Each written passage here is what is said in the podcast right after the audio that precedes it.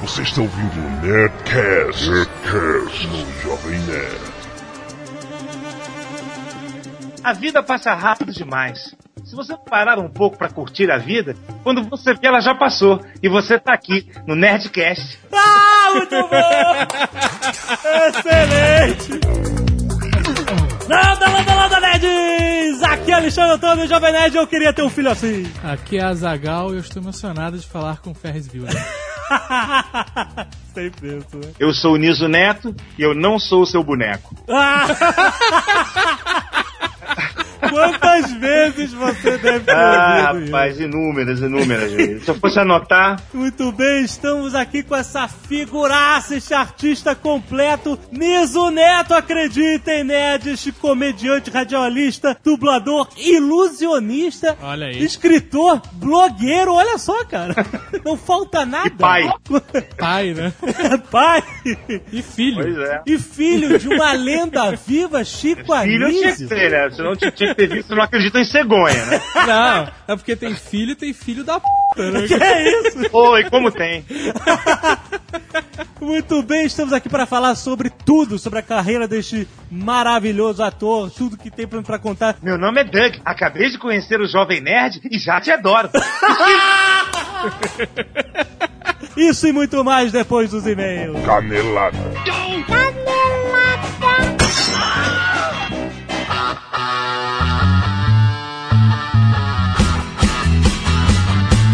Muito bem, Godespor, vamos para mais uma semana de mesa e caneladas no Nerdcast. Vamos.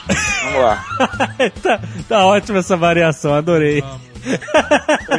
Tem que mudar um pouco. É, tá certo. Depois de quase, quase 180 Nerdcasts, né, cara? Mais de 180, na verdade. Ah, é, porque tem uns A e B, tem mais de 180. Verdade. MTV e VMB, falta pouco para a premiação. Vai até que dia a votação, hein? Vai. Eu acho que vai até um dia antes da, da premiação. Um dia antes? Não sei. Eles vão imprimir na hora. Não sei. Não Ia sei. ser maneiro se eles abrissem o arquivo e imprimissem na hora, ao vivo. Uma impressora matricial da cara. Ah, ia ser estiloso. Essas paradas primitivas são estilosas. Então, estamos concorrendo na categoria blog do ano, Jovem Nerd. Vai lá, clica. Eduardo Spor já voltou? Já votei e quero tirar uma dúvida. Pode votar mais de uma vez no me- com o mesmo IP, com, o mesmo, com a mesma máquina? Boa pergunta, não sei.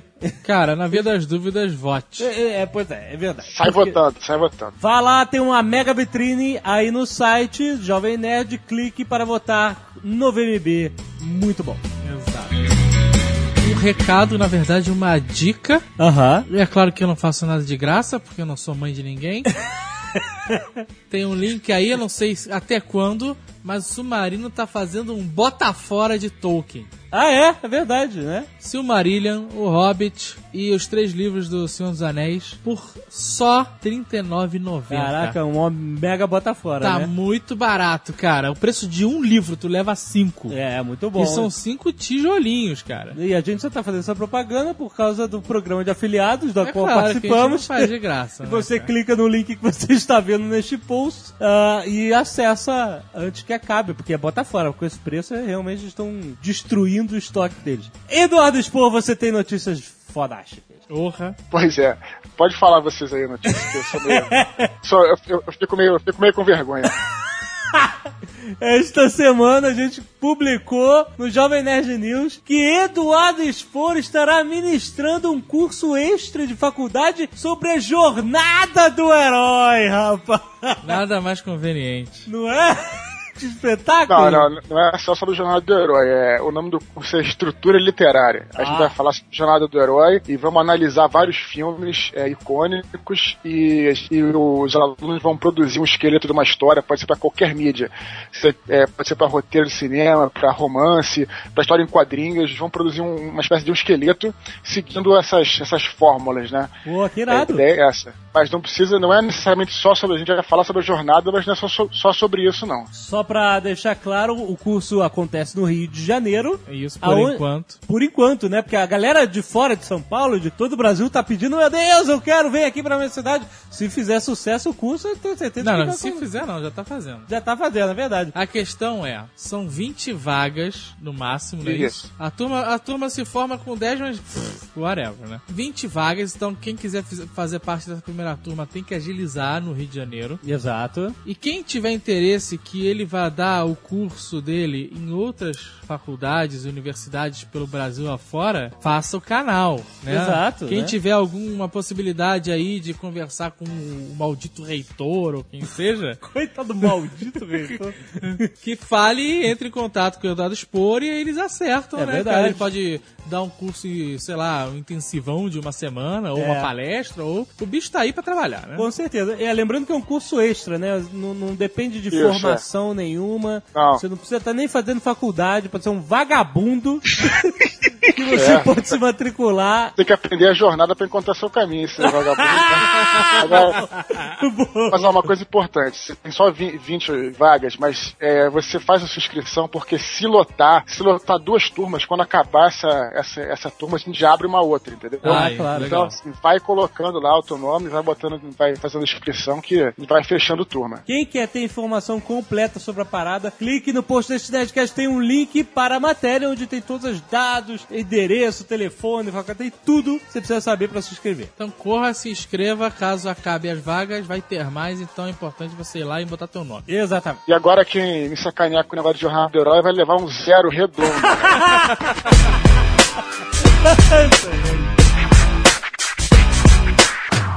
Agradecimentos a Guilherme Costa e Tayana Araújo, a Taya Rock, nossa mega fã, já virou groupie. Enfrentaram uma fila de três horas para conseguir um autógrafo de Maurício de Souza para o Jovem Nerd. Parabéns, eu não faria o mesmo por você. Muito legal, muito obrigado, gente. Foi demais. Obrigadão pelo foi, foi presente. foda, foi foda. Agora a gente tem que entrevistá-lo. Pois é, a gente tá atrás. Inclusive, o autógrafo dele tem uma particularidade que ele colocou abraço Zemo. Ele deu uma zoada na gente. Tá pra Fentex, né, cara? Muitos e-mails, muitos e muitos milhares de e-mails. Rafael Ziller mandou a canelada. O avião que bateu no Empire State não foi um B-17, foi um B-25, óbvio. Um avião bem menor, um B-17 ia fazer um estrago ferrado. Ah, O B-17 é maior que o B-25? bem maior, o B-25 é... Qual é a lógica disso? O B-25 foi feito depois, né? Não, mas eles podiam ter começado, sei lá, um B1, por exemplo. Não, mas O existe o, B1 seria um avião pequenininho.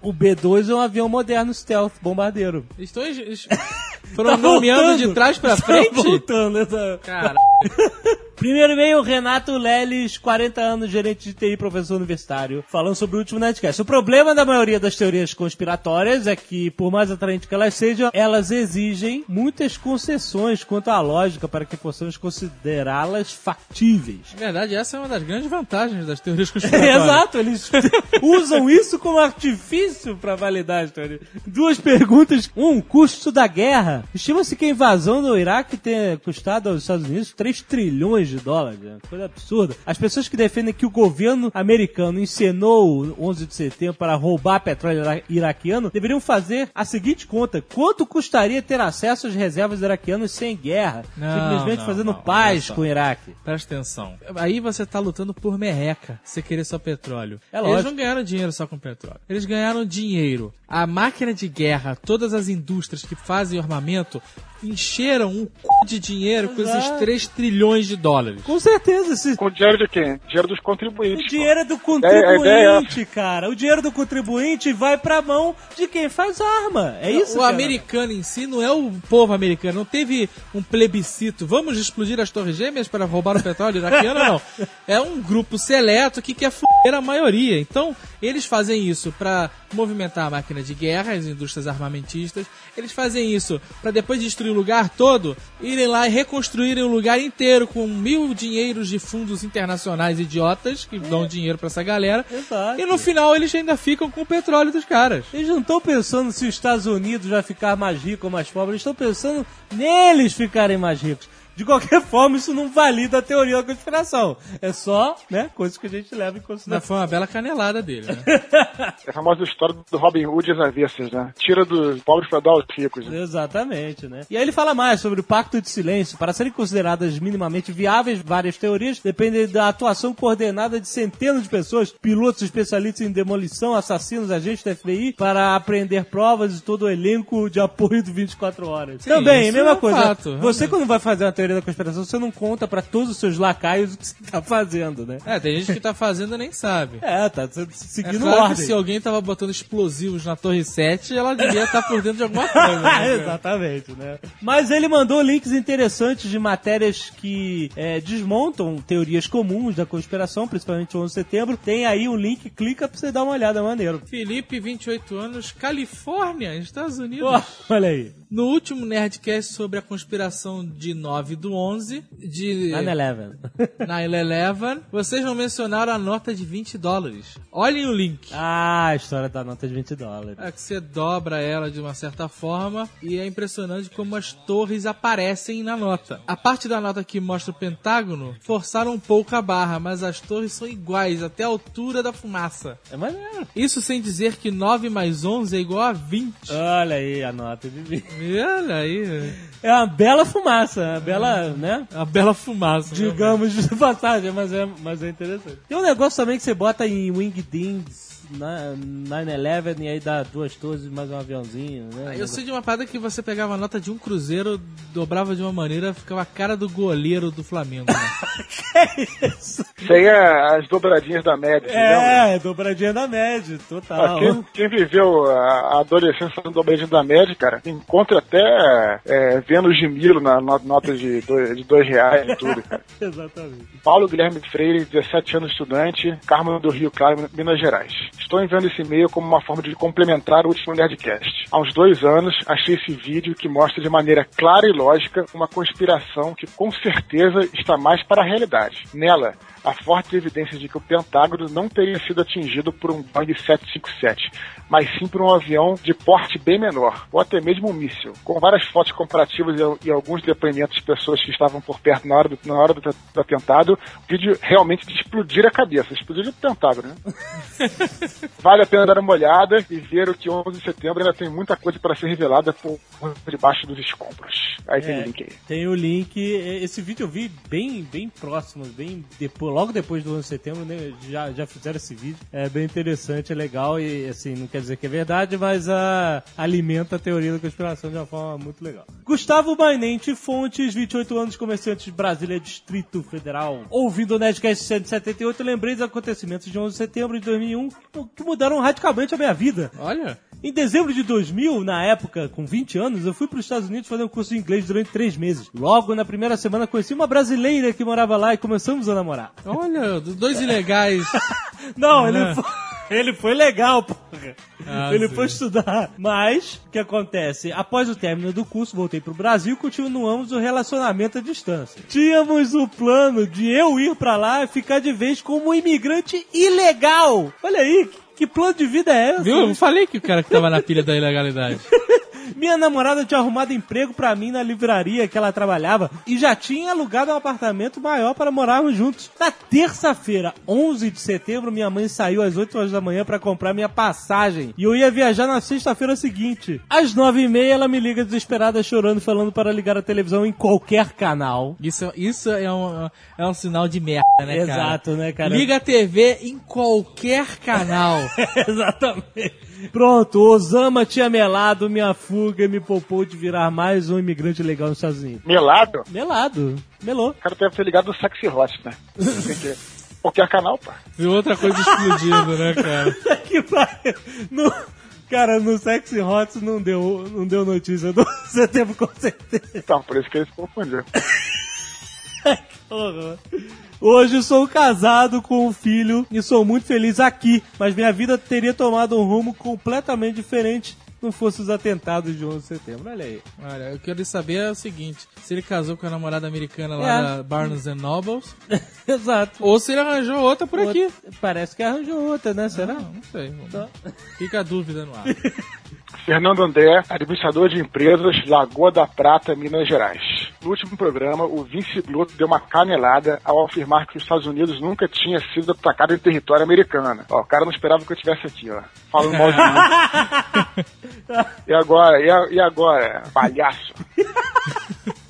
Brincadeira, cara, ele tá certo. Mas ele esqueceu de Pearl Harbor. Mesmo sendo uma base americana situada na ilha do Havaí, é território americano. Na verdade, essa canelada só foi um pretexto para escrever esse e-mail.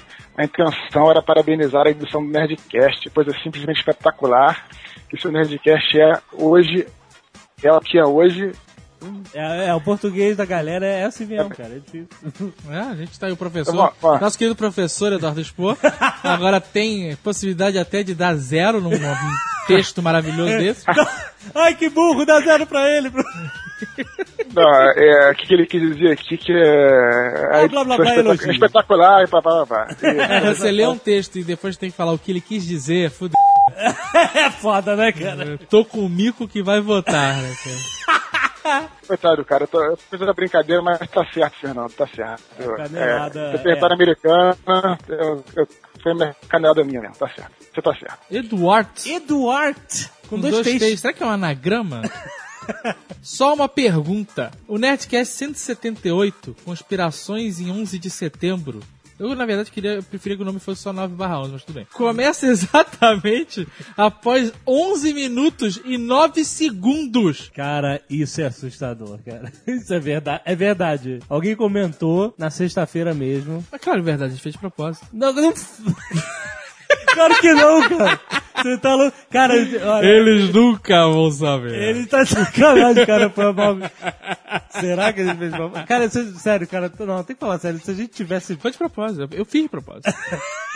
Eu sabia que ia acontecer isso. Não foi você que posicionou, fui eu. É, mas, mas eu sei, mas eu fiz tudo armado pra isso. Ai, que ridículo, cara. Foi a maior coincidência da minha vida, cara. Foi sensacional. Mas foi de propósito. É assustador.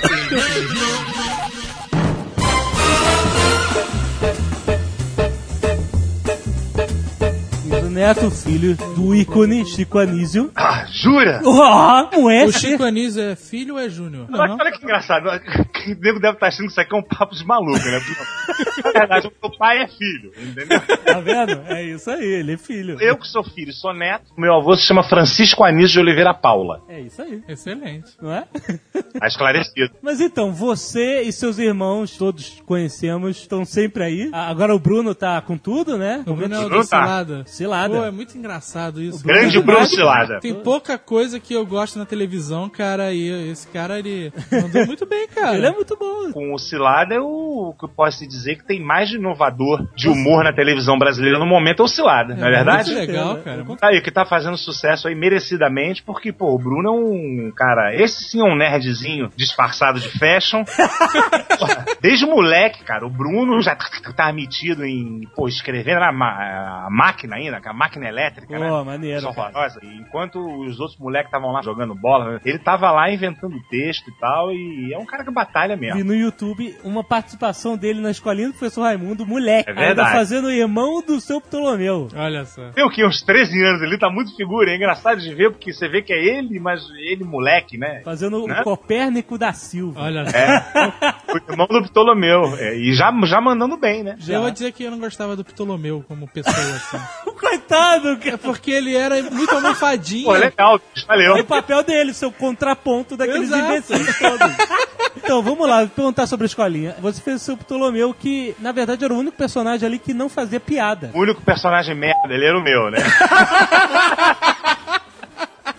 Todo mundo mandando ver, pá, fazendo show pra caralho.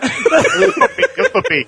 É, mas é um personagem importante, cara. O Skada, ele tem que ser, na verdade, bom ator, porque o cara tem que fazer aquilo de verdade, né? É. E é uma, uma posição, assim, difícil no humor. Porra, ali foi difícil. Eu falo assim como desafio, né? No bom sentido. Que, pô, tá no meio ali daqueles cobrões, rapaz. E era era realmente muito engraçado aquilo, né? Fazendo de contraponto e tal. Foi uma bela escola. Com certeza, uma, uma coisa, assim, inesquecível. Porque todo mundo ali ficava rindo das palhaçadas mesmo, ria Sim, mesmo. dava né? pra perceber, E né? você tinha que ficar sério. É, até um ponto. Os dois primeiros anos, assim, eu aguentei, né? Depois, pelo amor de Deus, né? O personagem foi começando também a... A relaxar um pouco. modificou bastante. Ali tinha um negócio que o pessoal sempre perguntava assim pra gente. Acho impressionante a, a- a capacidade de vocês de improvisar, né? Ah, bom, a gente improvisa o quê? Uma besteirinha aqui, um caco aqui, outro ali que a gente bota. Não, mas é, não é tudo improviso? Eu falei, claro que não, pô. Você tá, tá maluco, pô. É, imagina, você manter um nível de humor no- 95% ali era texto. Tá Agora o que acontecia era o seguinte: como não, não existia ensaio, que a gente gravava cinco programas por dia, né? Ainda mais na fase diária, ninguém também ia ficar chegar em casa e ficar lendo o texto, né? Cada um via, pegava ali sua parte, arrancava a página, o resto do texto jogava para as crianças desenhar, pra bloco, né? Ninguém ia ficar. Então, realmente, a gente era pego de surpresa no, no sentido de- dos outros, né? Então, eu não fazia ideia que, que o Rolando Lero ia falar, o que, que o Nerso da Capitinga ia falar, e as performances ali eram de alto nível. Então, realmente, a gente se divertia bastante, viu? A gente ria de, Pô, pra cara. valer. Mas aí caiu você ficar botando o cabelinho cebado. Bigodinho falso, né? Bigodinho falso, é. Espero que sim, né? Inclusive, é engraçado que as pessoas achavam que eu era assim, né? Pô, eu- Almofadinha. almofadinha foda. E eu tinha aquele cabelo estilo cisne magal, todo enroladinho. aquele terno, aquele óculos, o bigode com o próprio cabelo me envelhecia muito, né? E eu era, eu tinha 20 e pouquinhos anos na época. É. Era um certo choque, assim, quando as pessoas me, me viam e tal. Inclusive, tem até uma história engraçada que tá no meu blog, que eu tive uma fã, né, uma vez que eu tava, numa boate, tava solteiro e tal, a escolinha tava bombando, cara. Aí eu fui sair com a garota, senti que ia rolar. Falei, não vou pegar mesmo, mas pegar bonito. Senti que ia levar pra casa. vou hoje lá pra sua casa. Primeiro dia a gente se conheceu hoje, mas eu quero que você esteja vestido de seu Ptolomeu. Ah, Deus do céu, não cara. acredito! Eu nunca pensei que eu fosse usar uma roupa, essa roupa pra fazer um jabá desse, né? tu se vestiu? Claro, pô, me vesti, vesti botadinho, falei, fiz o cabelo bonitinho, vim de óculos. Porra, você precisa ver. Não acredito! Apareci vestidinho, todo de terno, agora, porra, terrível, né? Os, os- os primeiros cinco minutos, tudo bem, né? Agora, porra, depois mesmo, durante o ato, porra, bicho, escorrendo aquele gel, escorrendo, Que horror! Terno de tergal, manja, aquele terno estilo Casa do Cal, tipo, Nossa! E ela falava alguma coisa tipo: Seu Ptolomeu, o senhor hoje está magnético. fantasia completa. Me chamava de seu Ptolomeu, e eu, eu tinha que falar nem tanto, nem tanto.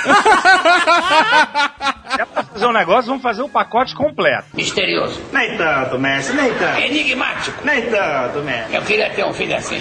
Você sabe quem, além do seu Ptolomeu, Azagal, ganhava nota 10 que o seu Ptolomeu odiava? Não, quem? Dona Marina da Glória. É, Lembra cara, eu não dela? lembro, cara. Ela era gostosa. Ela só dava uma resposta idiota qualquer e o pessoal Raimundo falava assim: Ah, faz sentido. Ah, eu lembro. Aí eu lembro, levantava o seu. Ptolomeu, diviso, mestre. Eu lembro, eu lembro. Era Tássia Camargo que fazia. Taça Camargo. Lembra? Taça Camargo Co- era como não? Musa, musa foda de novela. Claro que eu lembro, sim. Vamos esquecer a Taça Camargo. Cara, eu adorava na escolinha o Costinha, cara. Ah, porra. Costinha era sensacional. Ele era um monstro, né, cara? Ele era literalmente um monstro. literalmente um monstro. Mas era sempre a mesma piada. Sempre, e mesmo. você podia tentar não rir, mas você não conseguia. Não dá, cara. era o ali, né? Como é que você não vai rir? Era muito figura mesmo. Você sabe que o Costinha ele é um belo exemplo, assim, de que você não precisa ser uma pessoa bem humorada pra ser comediante. É mesmo? Costinha ele era um cara sério, beirando assim o mau humor. Não chegava a ser um. Que isso? Não Nossa. acredito, que revelação. Agora eu tô gostando mais ainda do Costinha. tô me identificando. grosso de maneira nenhuma, mas ele era um cara mais sério, mais pro blazer, assim, vamos dizer. Não E acredito. o, Co- o Costinha, ele tinha uma fobia de avião, rapaz. Ele tinha um problema, ele tinha um problema sério de avião. Inclusive ali na, na- no aterro, vocês não devem lembrar disso, mas o pessoal, assim, da, da, da minha idade, assim, pra cima, lembra que tinha uma, uma carcaça de um avião que ficava ali? A criançada, você pagava, acho que seria hoje um real, dois reais pra você entrar. É um avião velho, né? E Provavelmente enferrujado. Como tinha que ser. sem motor, sem motor e, enfim, pra criançada ir lá tirar foto, aquela coisa. Uma vez foram fazer um filme, precisava fazer uma, uma, uma sequência grande dentro de um avião e alugaram ali como locação, foram, vamos vamos fazer ali, né? Não precisa se preocupar pra ficar o dia todo ali filmando. O Pastinha tava no filme e não entrou no avião. Que isso? Sério? O Pastinha não tem motor, falou, não, mas por precaução é melhor não entrar. tem como levantar voo, Coxinha, não tem nem como andar. Aí alguém falou, Coxinha, você tem que parar com essa besteira, porque né, esse negócio de avião, cara, o destino de cada um já tá traçado, entendeu? No dia que É. você for, no dia que você tiver que ir, você vai. Então você para com essa besteira. Falou, e se for o dia do piloto, como é que Eu vou junto? Ai, só o Coxinha, cara. Sensacional. Essa foi da escolinha, né? Misterioso. Nem tanto, Messi, nem tanto. Enigmático. Nem tanto, Messi. Eu queria ter um filho assim. Qual a diferença do ilusionista e do mágico? Olha, basicamente nenhuma. O- A partir do momento que você, se você faz desaparecer uma moeda ou uma, não importa lá o que seja, um carro, um elefante, Ah. Não deixa de ser ilusão, não deixa de ser mágica. Agora, nos Estados Unidos, já o pessoal que fala inglês, tem essa diferença de que se é ilusionista é aquela coisa grandiosa, aquela coisa copperfieldiana, né? Mas não é. Ilusão e mágica é- são sinônimos, né? Não é um negócio tipo mágica pra criança, ilusionista pra adulto. Não, não. Eu- praticamente a mesma coisa. Ilusionista seria. A gente usa essa palavra porque ela talvez crie um impacto mais, né? Tenha. Seja mais sonora. Você nunca tem um ilusionista numa festa de 5 anos. É o que eu falei do mágico. tem um mágico, decadente normalmente. É Exatamente. verdade, é verdade. Ilusionista pra dar aquele, aquele glamour e aquela coisa, quando chega lá, é aquele magiquinho de smoking azul, né? É, exatamente. Aquela, aquela Pomba de peru- asa cortada, né?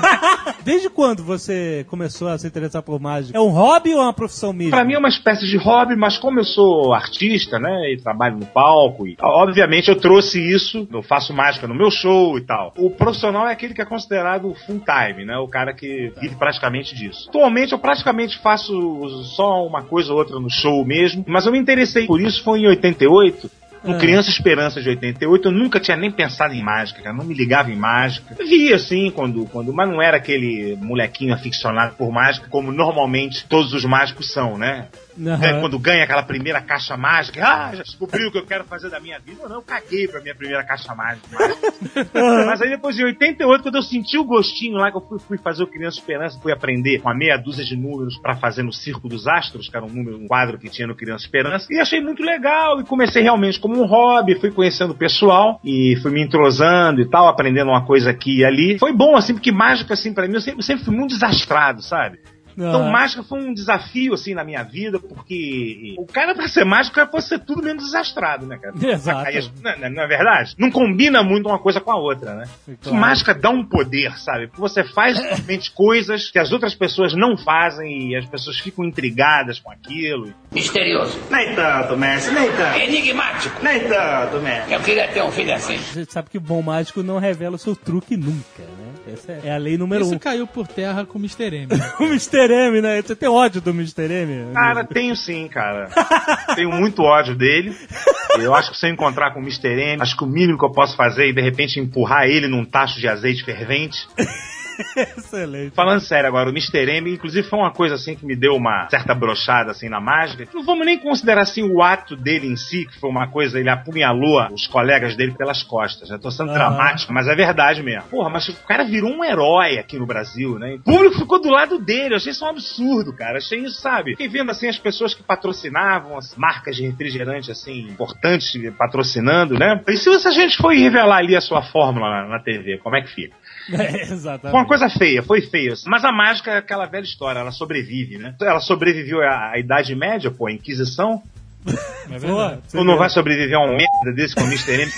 Mas como é que você aprende? Como ninguém revela? Em que círculos você tem que andar? Que palavras mágicas você tem que dizer pra começar a aprender mais? Tem que fazer curso, essas coisas? Como é Você que tem que começar a se entrosar com o pessoal, e aí você vai ficar ali um ano mais ou menos com o nego te olhando de, de cara feia, te olhando torto. é? fazer um networking? Mas como é que funciona assim, se entrosar? Você vai no bar dos mágicos? É, exata- não, exatamente. Comigo foi exatamente isso. Tinha um barzinho aqui no Rio, aqui na, na Muniz Barreto, ali chamava Mandrake, não sei se você se lembra. Ah, você tá brincando comigo. Juro por Deus. Era o dia dos mágicos ali. No, no, no, sente o nome da peça, o mágico que, que me ensinou os números, né? Bob Ricardo. Bob Ricardo, ele, ele me fa- falou, pô, você podia aparecer lá no Mandrake, tem um pessoal lá que se reúne. Pô, eu cheguei lá no Mandrake, cara, foi realmente uma noite muito mágica, assim, porque tinham vários mágicos fazendo, pô, vários efeitos maneiros, assim, e tal. E, pô, muito bacana, eu fiquei assim, uau, fascinado. E fui aos pouquinhos, fazendo amizade, frequentando ali toda quinta e tal. E tem o Clube dos Mágicos também. E aí, aos pouquinhos, você vai, vai se entrosando e o pessoal vai abrindo o jogo. Agora, tem, tem que ser fechado mesmo, cara. Infelizmente é assim. A mágica é, é feito maçonaria, só, só entende quem tá dentro. Sabe? É, pois é. E, é pô, senão se todo mundo começar a saber como é, o negócio simplesmente perde a graça. Me, me diz com toda sinceridade. Quando você assiste um filme, assim, com muitos efeitos, assim, pô, você vai ver o making off antes? Me diz com sinceridade. Não, antes não. Você sabe que aquilo ali é um truque, né? Você Exato. não acha que o Steven Spielberg cria dinossauro no jardim dele, né? Você sabe que é um bigode postiço, uma maquiagem, você sabe que é. Eu vou te falar que nem sempre é assim, cara. O quê? O André Gonçalves estava com um bigodão que eu achei que era postiço, não era mesmo. Não, não. Novela. bigode comprado em loja de mágica, né? Não, é? não era? Porra, um bigode sensacional.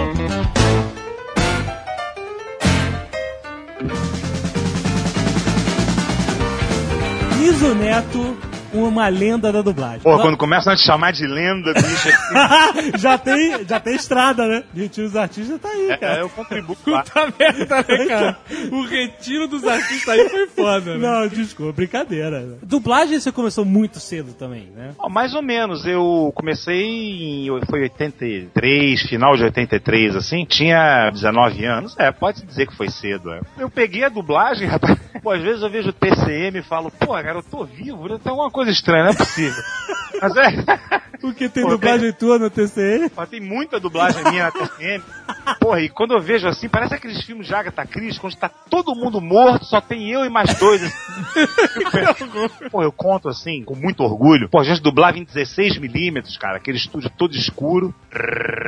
Com, por isso que se chama loop, né? Porque você cortava o pedacinho que ia ser dublado, cortava mesmo na tesoura, colava uma ponta na outra, botava no projetor e ficava aquele anel rodando ali. Ficava, na verdade, um loop, né? Caraca, que doideira. Tanto que em São Paulo o pessoal chama de anel por causa disso, é aquele anel. Então e não tem esse negócio de volta, não. Errou no início, tem que ver até o final. E era todo mundo junto, né? Tem uma galera. Então o que que acontece? Porra, tava gravando um loop, tava gravando uma cena, porra, enorme, o cara fazendo aquele esforço todo pra acertar. Quando você chegava no finalzinho, que você tinha que dar uma falhinha, você errava. Puta. Vai tudo pro lixo. Aí volta do início, né? Dá tempo nem de você falar. Lá, aproveita da fala tal, porque dava aquele 3, 2, 1, pum, já dava aquele plop e entrava. Ou então quando você errava muito no início, você tinha que assistir o, lu- a cena inteira, né? Porque não tinha negócio de voltar. Aquele negócio ficava rodando intermitantemente no projetor. Nossa. Hoje em dia é uma moleza, É uma moleza né, cara? essa galera de Isso é uma enganação. Bicho. Porra, tá brincando, né, cara? Mas era muito bom por um lado também, porque a- além da convivência, hoje você não convive mais, você vê o diretor e olha lá, né? O diretor, o técnico e olha lá. Exato. E além da convivência, é, era, era uma escola é, muito melhor, né? Porque você aprendia ali, você estava junto com os grandes ali e você ia vendo todas, aqu- né? Vendo como funcionava a mesma coisa e recebendo todas aquelas dicas e tal. Mas também a pressão por um lado era maior, né? Como é que veio a ideia de ir pro estúdio de dublagem? É uma competição entre os irmãos, assim, quem, quem é mais artista do que outro, quem chega lá no Chico Anísio. O negócio de dublagem é que eu sempre gostei muito de fazer voz, sempre tive muito jeito pra imitar a voz, eu acho que a genética aí ajudou bastante, né? Aham. E como eu sempre gostei de imitar muitos personagens do meu pai desde moleque, e você fazer voz e imitar a voz é treino também, é prática também. Então tava sempre brincando, de sempre gostando de fazer voz e tal. E, pô, e dublagem é uma coisa bastante fascinante, né? Não, com certeza. Tem até um vídeo muito bacana do Nelson Machado. Aham. Nelson Machado, já Nós entrevistamos também. ele. Ele é uma figura também, né? Tem um vídeo muito bacana, não sei se você viu. É falando justamente da importância da dublagem na nossa cultura. Aham. Procura aí, cata esse vídeo na internet que é muito legal, é narrado por ele, um vídeo bonito, assim, bacana. Ah, legal. E de como, como foi importante a- é, a- a- na, na cultura, né? Aqueles desenhos todos que, que eu via e tal, e imitava também muitas vozes de desenho. né? "Ah, Salsicha! eu sempre tive muita vontade, mas na- naquela época, assim, no início dos anos 80, a dublagem ainda era uma coisa, vamos dizer assim, muito fechada, né? Era feito ainda por um grupo muito pequeno, embora eu tivesse, assim, bastante entrada, porque tinha muitos colegas do meu pai da época do rádio dirigindo. Eu também era bem ruinzinho no início. Ué, que aprender, né, cara? É, eu demorei um pouco a pegar a coisa. Eu fiquei dois anos fazendo uma hora só, fazendo Rapaz 1, Capacete 8. Esse carro é meu! É, aquelas coisas, voz 3 e voz de rádio, muito letreiro, muito perigo alta voltagem, Ah, muito eu- Los Angeles 1923, porra. Persistência também, né? Como eu gostava muito da coisa, tive realmente saco de investir, porque dublagem tem que ter muito isso, ter muita paciência e realmente até pegar demora um pouco. Misterioso. Nem tanto, mestre, nem tanto. Enigmático. Nem tanto, mestre. Eu queria ter um filho assim. Eu quero falar de alguns trabalhos em específico. Por exemplo, Caverna do Dragão. Nosso querido Presto. E olha só, é o mestre dos magos! Ah, sensacional!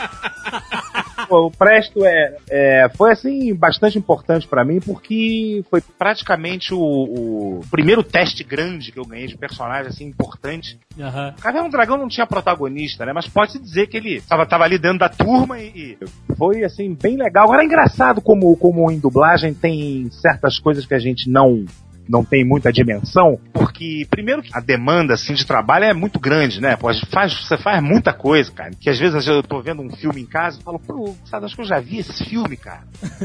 e, pum, quando aparece, sou eu fazendo uma voz, normalmente um papel pequeno, né? Aham, aham. Grande, assim, a gente lembra mais. Fala, ah, então era isso, pô, eu fiz esse filme, pô, tava lembrando desse filme de algum lugar, não sabia de onde. Mas muita coisa que a gente faz. Então, Caverna do Dragão, a gente dublou aquilo. Pô, sinceramente, cara, eu acho que não chegou a dois meses, sabe? E é, Sério? e é porque é muito pequena. Se você observar aquela primeira temporada clássica, tem o quê? 14 episódios? É, e é pequenininho 20 minutos. Aquilo ali foi dublado muito rápido. Então aqui a gente dublou, a gente dublou aquilo ali, como nem sabia pra onde era direito. Enfim, foi, fez aquilo ali e tal, foi legal e tal, mas depois a coisa estourou, tomou uma dimensão e já tava feito.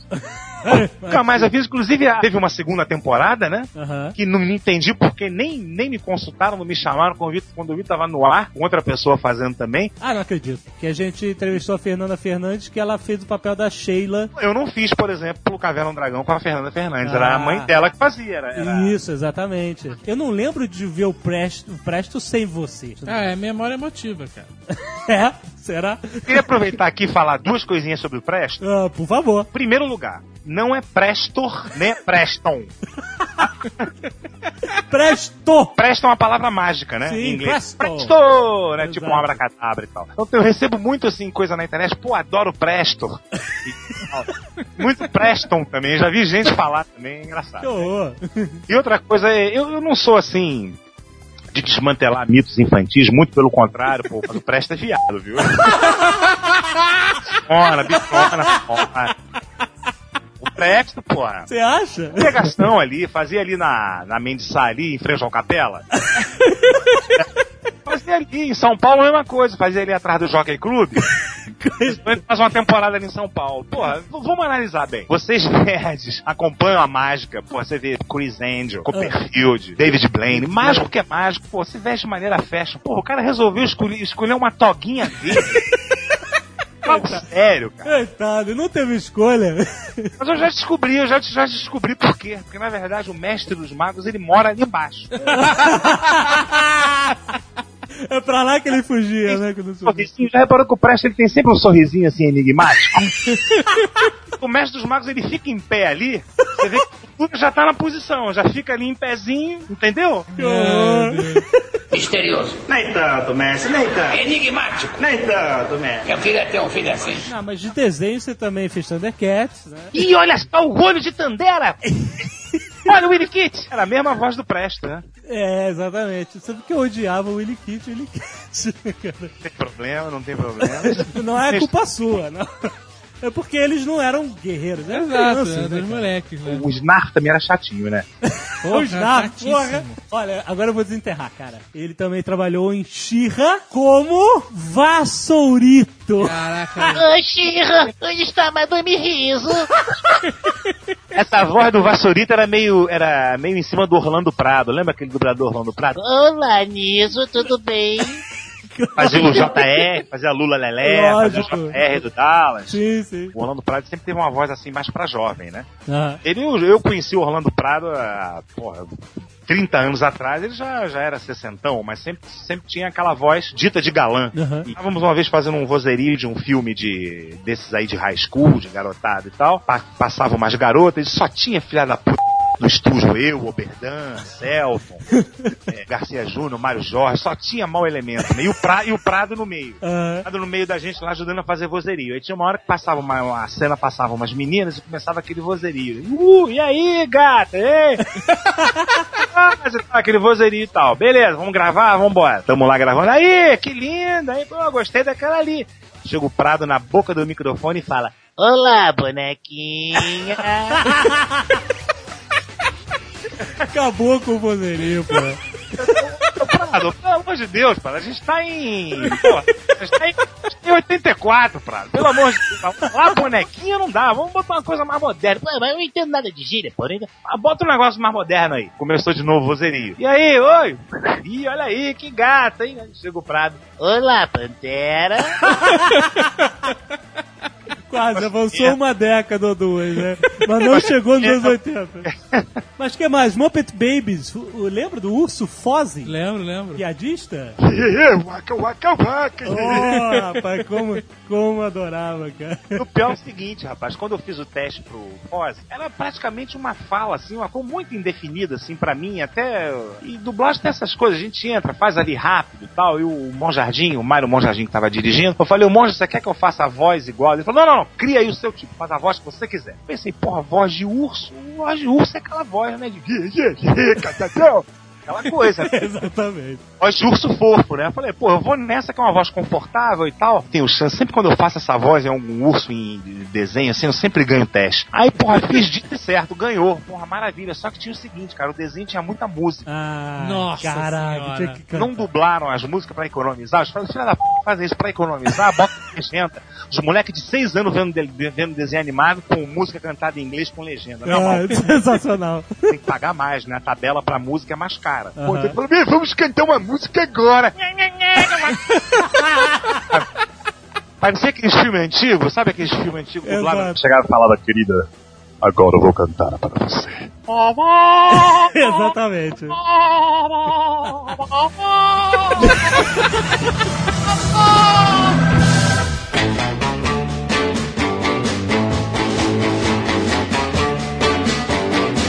Vamos falar agora de uma obra de arte dos anos 80. É. Um ícone. o símbolo da rebeldia.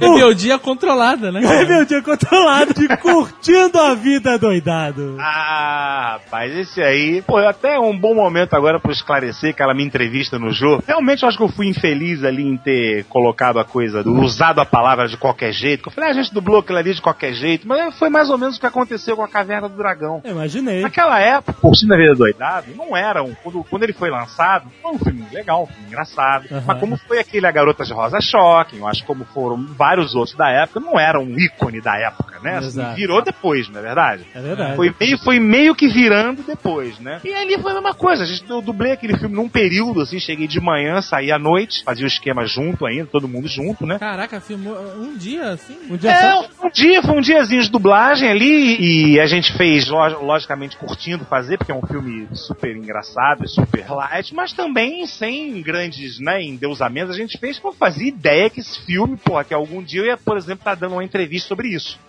Sacou? Então, porra, a gente gravou aquilo ali de- ingenuamente, vamos dizer, é, o carinho normal que a gente tem. Aham. Mas a gente que faz profissionalmente também, num, num ritmo diário, né? E Como foi a situação do Curtindo a Vida Doidado, que não era assim um, porra, como você tá dublando na época, vamos dizer, um, sei lá, De Volta para o Futuro, ou um, Aham. um ET, um filme assim. A gente sabia que era um filme que ia passar uma vez na tela quente e ia passar o resto da vida passando na, na, Na sessão da tarde. sessão da tarde, que a gente sabe mesmo que o destino dele seria esse. Exato. Dublagem é uma coisa muito comercial, entendeu? E, assim, uma, uma pena que dublagem eh, se pague por hora. Tudo bem, foi a, a melhor maneira que se chegou, né? É muito complicado. Como é que a gente vai pagar a dublagem, né? Vai pagar por hora, por filme, por... Mas arte por hora é uma coisa complicada. É Verdade. complicado. É verdade. É, é uma coisa complicada. Fazer arte por hora, porra, é difícil, cara. Então a gente acaba tendo vários truques e várias coisas ali na manga que a gente já tem. Como qualquer pessoa que faz qualquer coisa em novela é a mesma coisa. Né? Não vai ser a mesma coisa que um filme com três, quatro cenas por dia. Você vai ter uma condição de fazer uma coisa muito mais elaborada, né? É, com certeza. Então dublagem é papum mesmo, é ver uma vez e grava, ver duas no máximo e grava, e, e muitas vezes você nem ouve depois. O que a gente faz com, com os filmes da Pixar, com esses, com esses filmes que passam no cinema, é outro departamento. Sacou? Dublagem comercial mesmo, a gente faz, entre aspas, a toque de caixa mesmo, porque os prazos são sempre pra ontem. Eu nunca vi ninguém falar assim, Nils, eu tenho uma falinha pra você refazer aqui, mas cara, fica à vontade aqui essa semana pra você vir a hora que você puder, tá aqui.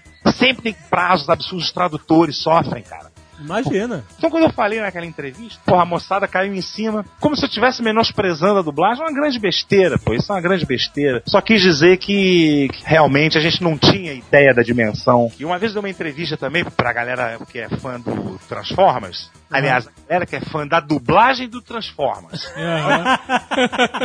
o desenho antigo, que eu fazia o Spike, né? Aí o cara, pô, como foi pra você, cara, dublar Transformers? Eu falei, cara, sinceramente foi uma coisa mais normal, assim. A gente foi lá, não fiz nem teste. Me encarei assim como um filme, assim, um silêncio, assim, um branco.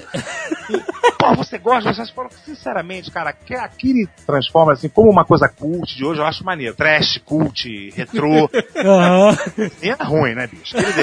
Sinceridade, bicho. Não é, não é porque também a gente faz os trabalhos que a gente é obrigado a, a, a- a amar aquilo, Mas né? de que forma a galera chega pra você e fala sobre é, o Ferris Bueller e tal? Lembram? Pedem pra você falar? Ah, lembra bastante. Não, não pedem pra eu falar porque já é minha voz. Tem muita gente que, ao ouvir, fala: Ei, você, é aquele cara, pô, pô, você tá falando agora, eu tô reconhecendo e tal. Bacana, é muito legal. Mas não tem nenhuma, fra- nenhuma fala que ficou marcada, assim, que, que te pedem. Pô, eu acho que é essa que vocês usaram na abertura, né? Ah, que sim. é a vida passa rápido demais. Se você não parar um pouco pra curtir a vida, quando você vê a vida já passou. Se você parar pra pensar até uma frase merda, é, qualquer coisa, né? É uma frase de adolescente, É, né, exato, cara? porra. realmente, tem vida três vezes, se você parar pra já passou a vida, sete vida. Agora, a frase que eu mais gosto do filme assim, é quando eles estão tentando fazer voltar o, o, o velocímetro da Ferrari. Eles botam aquele macaco e tal, a roda de trás voltando. exato. E aí o, o Cameron olha e fala, Ferro, vem cá, que eu... Porra, tu, Caraca! Dublou o Cameron também, cara? Foi igual. o velocímetro não tá retrocedendo. Ele olha fala, ih, rapaz, vamos ter que voltar no dedo. É, exato. Mas Sabe qual que eu gosto? É justamente depois que a Ferrari cai, né? E o Cameron olha pra aquele cenário de destruição e o que que eu fiz? Você lembra como o Ferris fala? Você destruiu a Ferrari do seu pai. Misterioso. Nem tanto, mestre, nem tanto. Enigmático. Nem tanto, mestre. Eu queria ter um filho assim. A internet foi uma coisa muito legal porque não só criou muitos fãs, né, pra dublagem, como também tirou essa coisa do, do, do anonimato da dublagem. Exato, era muito anônimo. É exatamente, é um trabalho completamente anônimo, sempre rolou com muita discriminação por parte da imprensa mesmo. A imprensa é feita de intelectuais, logicamente, é, supostamente, né, deveria ser. A galera intelectual, por exemplo, eu particularmente, eu continuo falando, eu como público, eu não abro mão da minha, do, do meu gosto, que, que mudar de gosto é uma coisa muito estranha, né? Porque eu prefiro assistir filme com legenda. Eu, eu particularmente curto muito ver dublado, coisa que é feita pra ser dublado, entendeu? Animação, e que fatalmente vai cair é, numa dublagem mais elaborada, né? Que são esses filmes feitos pra cinema, que tem uma dublagem onde o trabalho de ator realmente é, é mais é, exigido e tal. Ah, uma coisa interessante de dublagem, clichês da dublagem, né? Mas o que é o clichê na dublagem? Assim, Uma das coisas que me realiza muito como ator na dublagem Yeah. é poder dizer frases que eu só vou dizer num filme dublado. Por exemplo, quando eu vou chegar pra um cara e falar assim, você não passa de um bastardo. Só num filme dublado. Numa novela eu vou falar isso, numa peça de teatro. Bastardo é foda. Quando é que eu vou chegar pra um cara e falar assim, por exemplo, abre um prato, vem aquele prato lindo, o garçom tira aquela, aquela tampa de alumínio, você olha e fala, hum, parece bom. Só num filme dublado. Quem fala isso na vida real? Ninguém. Ninguém fala. Por exemplo, uma coisa que me irrita muito em filme dublado é letreiro. Pô, também. Tudo bem, tem que ser traduzido de alguma forma. Obviamente tem que ser traduzido. Agora, eu sou da turma que acha que tinha que botar com legenda. Traduz com legenda. Mas o problema, só que, que às vezes a dubla... às vezes a tradução da placa vem em cima da fala da pessoa. Não, não, e, e- e o que mais me irrita é quando não tem nada a ver com a história. Então, de repente, a gente tá conversando como a gente tá conversando aqui, É. e de repente, do nada vem um. Não fume. Peraí, de onde veio essa voz? Aquela voz. Eu fiquei pensando assim, porra, não fume, deve acontecer um incêndio foda e vai acontecer alguma coisa pegar fogo. E não, simplesmente passou uma placa ali, o, o isso é coisa, sabe, que do distribuidor, cara. Os distribuidores são os grandes vilões, essas merdas todas que, que houve em dublagem, é culpa dos distribuidores. Encerrando aqui hoje minha, minha, minha carreira como dublador.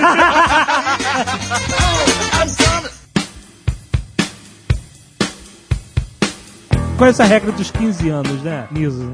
Conhece? Não, daí, qual é? Ah, a regra dos 15 anos é um dogma, né?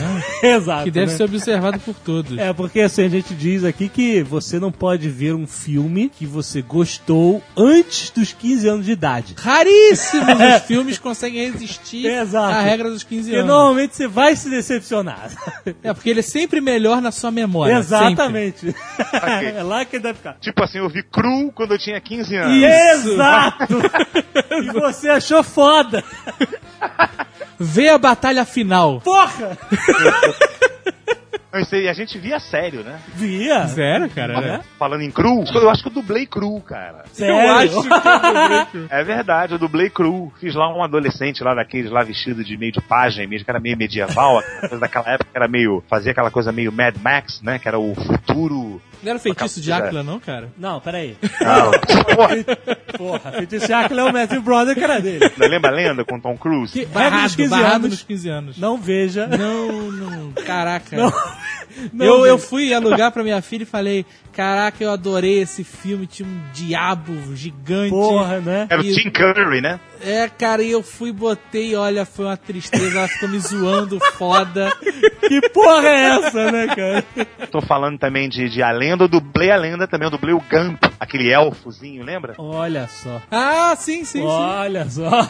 Bom, e, obviamente o Curtindo a Vida Doidado ultrapassa de longe a regra dos 15 anos. Você pode ver hoje, nem parece que é um filme tão antigo. E- Esse, esse aí não envelheceu mesmo. Voto Futuro, filme que continua atual. E Warriors Selvagens da Noite. Porra, bicho, esse aí. Vermin. E que na, na versão dublada acabou ficando verme, né? Que a. a... Angela Bonatti falou: "Ó, Ângela, verme, não fala verme, não, fala verme logo. Vamos chamar logo de verme. Tá bom, vamos lá, pô. Ficou verme. E isso é trechão, né? Você Esse lembra, cara? é- Você lembra isso disso? É tosqueira total. Ah, o filme é fantástico. Tosqueira, mas ele ele justamente sobreviveu por isso. Também ficou muito marcante pra mim, que também não, não foi fala minha. Aquele chefão lá, aquele de óculos, quando tá Uhum. todo mundo reunido, que ele fala assim: Eu quero todos os guerreiros. Todos os guerreiros. Eu quero vivos, se possível. Senão, eu os quero mortos. Francisco José. Sensacional. Mas teve muita coisa trash. Você fez a primeira transa de Jonathan. Porra, cara, eu adorava esse filme. Essa tá na listinha do meu blog, que é a lista dos cinco filmes merda que eu dublei, mas com meu orgulho eu sei. Temos o Caravana da Coragem, Olha só! é de matar, né? É é foda, é foda. Os Vermes, que esse filme, acho que isso deve ter sido um sonho meu, que ninguém conhece esse filme. Poste que cai numa, num minhocário, lá numa criação de minhoca lá. Aí dá um curto-circuito e o negócio pega fogo com muitos raios, aqueles raios azuis, sabe? Sim, claro. E as minhocas se proliferam de forma absurda e ficam agressivas, querendo carne humana. Puta merda, que perigo. filme é horroroso, assim, aquela textura meio marrom, sabe, meio vinho. Eu Não acho esse filme, não lembro o título em inglês também, fica complicado. Tem Grease 2, né? Esse aí é. É o Michelle Pfeiffer, né? Sério? É. Caraca, Foi sabia uma tentativa- de Grease 2. Ficou uma semana em cartaz aqui no Rio, eu acho. E um outro também que eu dublei que era muito, muito ruimzinho, que era aquele Cavaleiros de Aço, lembra? Com Ed Harris. Que era uma trupe que fazia shows, aqueles shows medievais, tipo Medieval Times. Aham. Era com motos, os caras vestidos de Ai, meio. caraca. Cara, eu sei que filme é esse. É muito ruim mesmo, cara. O pessoal precisa ganhar dinheiro, né, cara? Porra, tem que trabalhar, né, cara? Misterioso. Nem tanto, mestre, nem tanto. Enigmático. Nem tanto, mestre. Eu queria ter um filho assim. Star Trek Deep Space Nine, rapaz. Olha só, isso já é Deep Nerd. Tem que ser um nerd Ah, profundo pra conhecer. Doutor Bashir. Dr. Bashir. Grande personagem, rapaz. É, muito maneiro, Doutor Bashir. E aí foram gravados dois ou duas ou três temporadas, aí sumiu, parou, não se falou mais nisso. Exato, deu uma E sumida. aí eu viajei, fui para os Estados Unidos, fiquei três anos lá. Quando eu voltei, e aí por acaso, pouco tempo depois que eu tinha voltado, voltou a mais temporada pra gente dublar. Foi no tempo certo. Foi no tempo. Porra, excelente. Mas você, gosta, você é fã de Star Trek? Tem um nerd dentro de você? Não, cara, eu acho chato, viu? Vou te dizer por quê. Muita cara. Tem pouca ação no Star Trek, é muita falação, aquelas Tem coisas pouca ação. políticas e tal. Mas aí, em contrapartida, pelo lado profissional é bom, e quanto mais texto, melhor pro dublador, né? É claro, é O verdade. dublador não quer saber de ação, tipo Dança com Lobos, que é um filmar. A Dança com Lobos foi dublada em meio período, porque, pô, Porra, não é?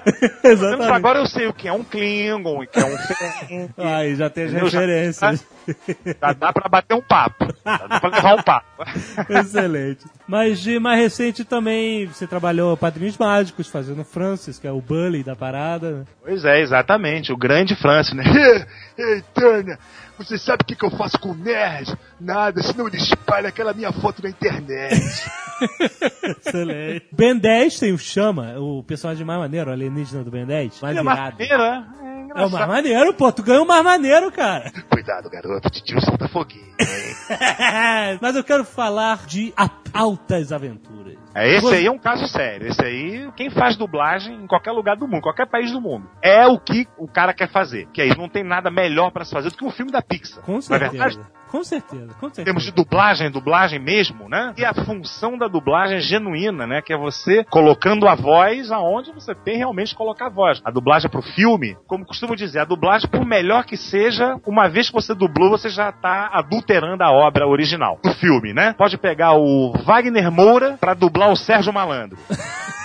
Caraca, Eu já mudou. É mudou. verdade? Mudou. Já, já alterou, por Com melhor certeza. que seja. Pode pegar o Laurence Olivier pra dublar o Mário Gomes.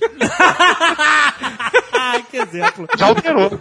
Sim, já alterou, cara. Já mudou a obra, já é outro lance. Não é não? Mas quando você pega uma animação, cara, realmente é o que. Pô, e a Pixar? Meu Deus do céu, cara, eu sou fã desses caras. Os caras sabem realmente fazer um negócio, viu? Totalmente. São gênios mesmo. E o Up vem com uma proposta muito ousada, com um protagonista totalmente é, oposto do que se espera de um filme pra, pra criança, né? Totalmente. Pô, eles sabem fazer essa mistura maravilhosa de agradar o adulto e pegam na emoção de uma forma fantástica, né? Eles sabem fazer o negócio direito. Ah, a mesmo. gente tá chorando já com 15 minutos de filme, cara. Pô, 10 minutos de filme você tá chorando e eles viram a coisa Exato. de uma, com uma habilidade maravilhosa e no final você chora tudo de novo.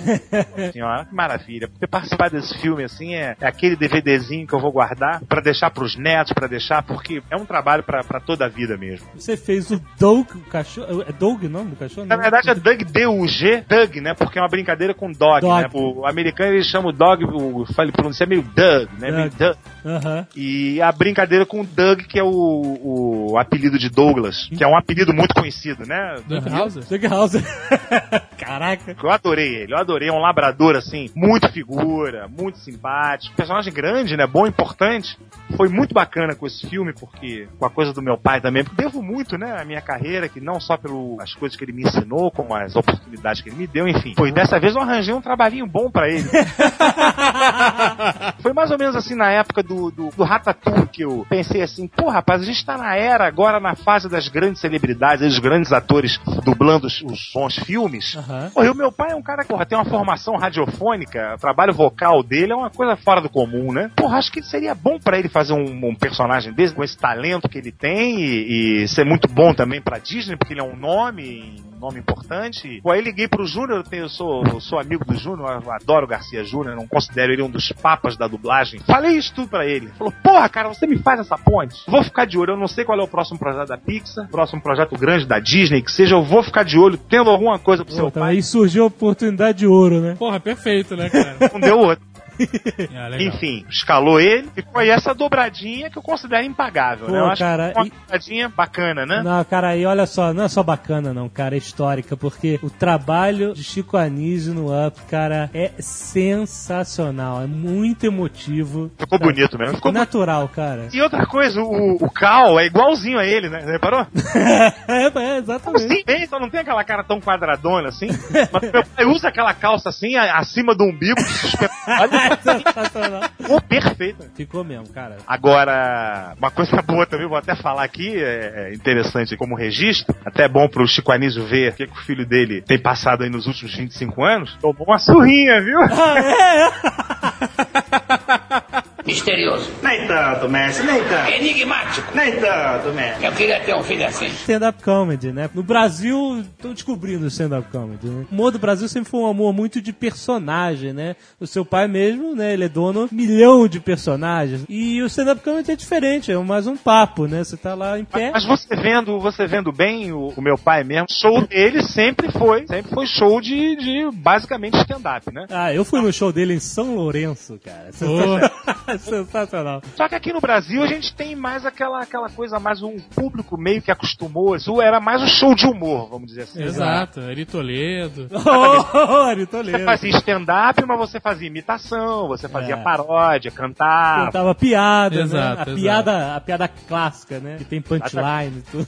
Exatamente. Mas o stand-up veio agora. Eu acho uma maravilha. Eu acho um humor assim super, super genuíno, sabe? Por um outro lado, já tá havendo uma maleabilidade maior, o pessoal tá misturando mais o stand-up com o personagem. No meu show, por exemplo, dizer assim, é 80% stand-up, mas eu misturo, conto piada também, canto também, faço uma mágica aqui, outra ali, e faço personagem, faço número contracenando com gravação, coisa que teoricamente no stand-up não pode. É um show de humor que tem um pouco de tudo. É que- Sabe o que eu acho engraçado aqui? Eu não vejo problema nenhum em chamar de show de humor. Eu também não. Mas aí veio isso com esse negócio de stand-up. É a moda, É uma parada gente. meio cool, né? Moda, modinha. Exato, é modinha. Exatamente, a modinha. Obviamente já há preconceito, já, já, já, existe, já tá existindo preconceito. Ah, fulano, eu fui ver o show de fulano ontem, do comediante e tal, é muita piada, né, bicho? O cara só conta piada. Mas o cara é comediante, o que, que você espera do Droga, comediante? né, cara? Só piada, muita não gosta de piada. Então já, já tá, já, já tem essa separação, entendeu? E eu vou te falar que eu não engulo direito esse negócio de stand-up aqui no Brasil, cara, porque não é nossa cultura, não adianta tentar forçar. Mas tem que ser adaptado, né? Não, e tem. Eu vi alguns stand-ups por aí, em YouTube e até em entrevistas, cara, e dá uma vergonha alheia, cara. tem, tem, peraí, mas tem Não é uns todo e mundo. outros, Não, é todo tem que- mundo. cara, sempre tem alguém bom. Sempre. Sempre tem. Sempre- mas tem, tem muita gente, eu acho, querendo fazer stand-up, achando que é fácil, que é só chegar lá, botar um texto meio Seinfeld que tá tudo certo. Aham. E não é assim, né, cara? Não é assim. Não é bem assim, realmente. Escrever é um negócio complicado, e, e- mas o que acontece, tu- tudo, tudo quando, é- quando tem moda, né? Acontece isso. Obviamente vai ter uma filtragem natural. Aham, e claro. isso agora também é chamado de stand-up, né? Exato. O stand-up comedy é uma, um estilo de humor ainda muito sofisticado. O povão mesmo, assim, não gosta, não entende. Não, povão, pô. Não, falo, gente, mesmo. É, é, é humor de galera ainda. É Humor claro. de galera, uma coisa mais mais elitizada pra Zona Sul. entendeu? Não, tô falando sério, tô falando sério, assim, falando de uma, de uma forma estereotipada mesmo, te dando assim uma. Não tô de forma nenhuma discriminando, mas é cult mesmo, uma coisa cult, uh, coisa de galera. Mas é aquela coisa, como eu falei, ele vai se moldando, sabe? Aham, É, com certeza. Ele vai achar o formato Com certo pro certeza você fazer um stand-up genuíno brasileiro sem querer imitar, mas é porque o brasileiro ele é americanoide, né? A gente tem essa tendência de imitar o americano. Misterioso. Nem tanto, mestre, nem tanto. Enigmático. Nem tanto, mestre. Eu queria ter um filho assim. Niso, algum show, espetáculo? Olha, eu tenho. Eu faço o meu show mais pra, pra fazer em evento, né? Ou pra viajar e tal. A volta e meia eu faço, faço por aqui. Então, dia 26 agora, dia 26 agora de setembro, que cai no sábado que vem, eu vou estar lá em São Gonçalo com o meu show solo falando sozinho. Aham. E lá no Teatro Carequinha, em São Gonçalo, aqui no Rio. Pessoal ali de Niterói, Manilha, aquela. aquela até o pessoal da região dos lagos pode, pode, Ah. Pode vir que vale a pena, um show super variado, um show que tem stand-up comedy, tem um pouquinho de mágica, eu canto e, e só não é- faço strip, né? Só Não, strip. não, pelo amor de Deus. Pô, muito bom. Onde é que é? Qual é o endereço local? Apareçam lá no Teatro Carequinha, em São Gonçalo. Teatro Carequinha, todo mundo, todo mundo conhece, não tem como errar. Tem como Dia errar. 26, sábado agora, às 8 da noite. Participação especial do João Senna, grande comediante. Excelente. Não percam o Niso Neto ao vivo. E pra entrar em contato, pra contratar show, etc., como é que faz? Mas através do meu site, nisoneto.com.br. Ó. Tem tudo, lá tem tudo. Tem inclusive uma, uma página legal de dublagem também. Tem contato pra show. É pelo Twitter também, vocês podem me, me- Pô, Twitter. Pode- podem ficar no meu encalço no Twitter também. Arroba. Arroba Niso Neto, N-I-Z-O, N-E-T-O. Sensacional. Niso, não dá pra encerrar sem você contar a história do Fred Flintstone. Agora, a história do dublador do Fred, figuraça, o Marcos Matias, é uma lenda. Não posso dizer que é uma lenda viva, porque infelizmente já se foi. Uhum. Pô, o, Ma- o Marcos Matias é um atorzão daqueles da, da boca do lixo em São Paulo, dos anos 50, anos 60. Figuraça. E, poxa, chegou pra dublar aqui no Rio, ninguém conhecia, era uma, uma- época que, que a turma de São Paulo não tinha vindo aqui pro Rio ainda. Aí chegou lá, não, porque eu sou dublador do Fred Flintstone e tal, começou a mostrar aqueles cortes, aquela, aquelas coisas todas, e pessoal, pô, o cara dublou o Fred Flintstone há 20 anos, o cara, pô, deve ser bom, né, bicho? Vamos contratar o cara. Contrataram o Marcos Matias. Maravilha, o primeiro dia dele lá no, no, no estúdio, estúdio cheio, todo mundo querendo conhecer a cara da voz, né? Dublagem tem essa coisa. A internet cortou um pouco isso, né? Antigamente, porra, você ficava querendo conhecer, né? Querendo ver a É que nem um Lombardi, né, cara? É, cara, que Lombardi. Hoje não é um mistério Lombardi. Tu bota no Google, tá lá o Lombardi. perdeu o romantismo nessa parte, né? Exato. pouco entra aquela figura e parecia o Gomes da família Adams, sabe? Paletó de jaquetão, assim, porra. E aquele óculos de grau verde que usava muito nos anos 70, nos anos 80. Lembra? Nossa, Nossa Tipo Roy Orbison, manja? caraca. Muito figura, aquele cabelo com gomalina cheio de caspa. cabelo. Aí o diretor falou, ó, papel sério é um xerife, você vai fazer um xerife, tá? Esse era um filme de cowboy. E a fala era assim, eu sou o xerife, você está preso, vou levá-lo. Uhum. Só isso. Beleza, silêncio no estúdio, estúdio cheio, aquele silêncio, daqui a pouco vem ele. Eu sou o xerife, você está preso, eu vou levá-lo. Aí o diretor fala, falou, ô Marcos, é... Não, sabe, você é o Marcos Matias, pô, dublador do Fred Flintstone. Pode ficar tranquilo. Tá lá, né? Pode, pode, pode fazer sua voz normal. Tô fazendo. Aí, cara, você observa, a voz dele é assim. Você você ouviu a voz do Fred em algum outro filme? Falar. nunca, né, cara? Não tem a voz, você não, você não viu. Ele só dublou os Flintstones, dublou um filme aqui, outro ali. É impossível escalar aquele cara pra qualquer outra coisa, Qualquer coisa. Entendeu? Tanto que ele só ficou a vida inteira dele fazendo os Flintstones. Caraca, que maluquice, cara. Naquela época eu falei estúdio cheio e aquele negócio rodando, aquele anel rodando, rapaz, né? Que era feito do dublava em 16mm. Aham, o Luke. Eu não consegui, que eu tinha que dar a fala seguinte. Eu não conseguia me concentrar, porque, porra, claro, né? Esse cara do meu lado. Eu sou o xerife, você está preso, eu vou levá-lo. A reação que eu tinha era basicamente essas que vocês estão tendo agora aí. Meu Deus do céu. Aí, cara, na terceira vez que ele mandou essa, eu respirei fundo e- mandei daqui. Você tem o direito de ficar calado. Sensacional. Agora eu conto a história no jogo. Pouco eu recebo um e-mail lá de um cara falando, Niso, assisti sua, sua entrevista no Jô, meu nome é fulano de tal, não lembro o nome do cara. Eu sou neto do Marcos Matias, dublador do Fred Flintstone. Nossa. E assisti sua entrevista no Jô, você falando lá do meu avô, e queria dizer que você é um, um escroto, um filho da p.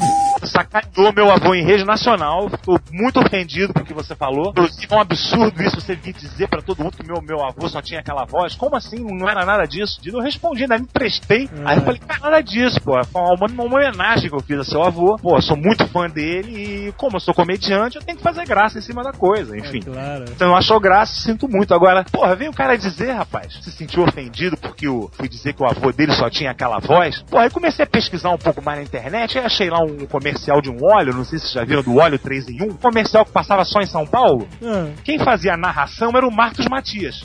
E eu fui lá, futuquei e achei o comercial do óleo 3 em 1 que eu vou reproduzir pra vocês aqui. Ah, meu Deus. Óleo 3 em 1. Lubrificante. Lubrificante penetrante.